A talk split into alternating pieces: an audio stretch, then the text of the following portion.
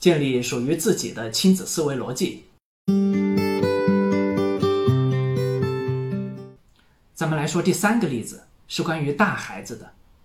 假设你的孩子上了初中，有一天气冲冲的找到你，说：“我太恨那个人了，家里的刀在哪儿？我要带着明天上学去捅了他。”你会怎么想？显然，咱们的第一反应可能是这个样子的，比如非常严肃的告诉他：“这样可不对哈，杀人是犯罪的。”我们心里想着，孩子可能还不知道这件事情有多严重呢。然后你再仔细的告诉他。这么干的后果和错误所在。耐心一点的家长，当然会接下来问他具体的原因了。感觉上这些做法是有道理的。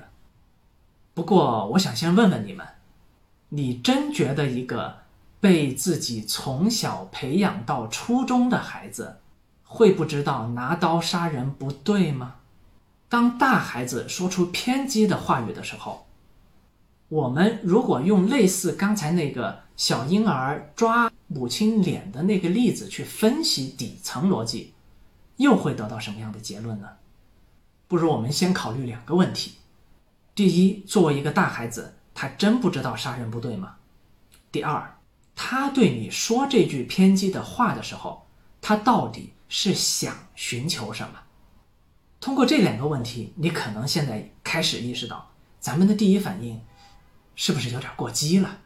他不可能不知道杀人不对啊，所以我们接下来的沟通和教育似乎没必要纠结于讲这个道理吧。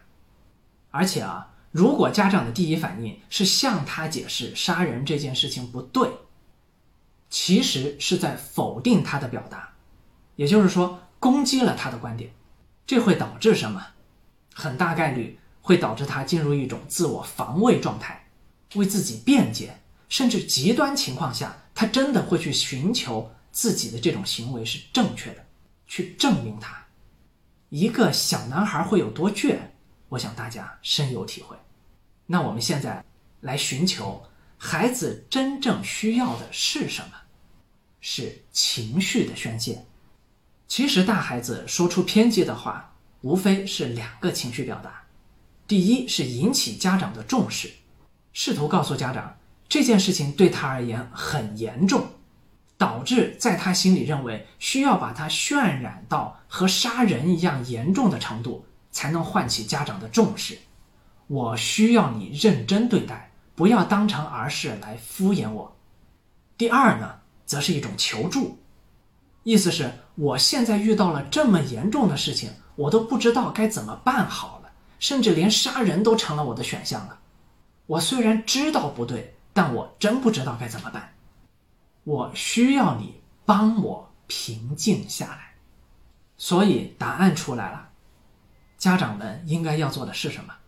是帮助他平静。那咱们怎么做才能不在这种极端的情况下引起情绪上的对抗呢？我教你一个方法，叫做不要创造新内容。我们不要去引入一些其他的点。把这件事情搞复杂，真正要做的其实很简单，就是顺着他的话让他说，让他在叙述中把情绪宣泄出来。就以这句话为例，如果我们刚开始就去评论杀人不对，这就叫创造了新内容。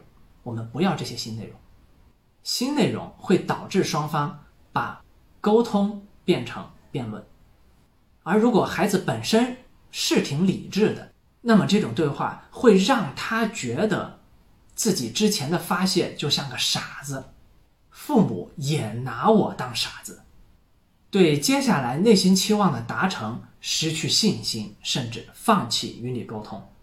而如果孩子本身是偏激动的呢，那就更容易对抗起来了。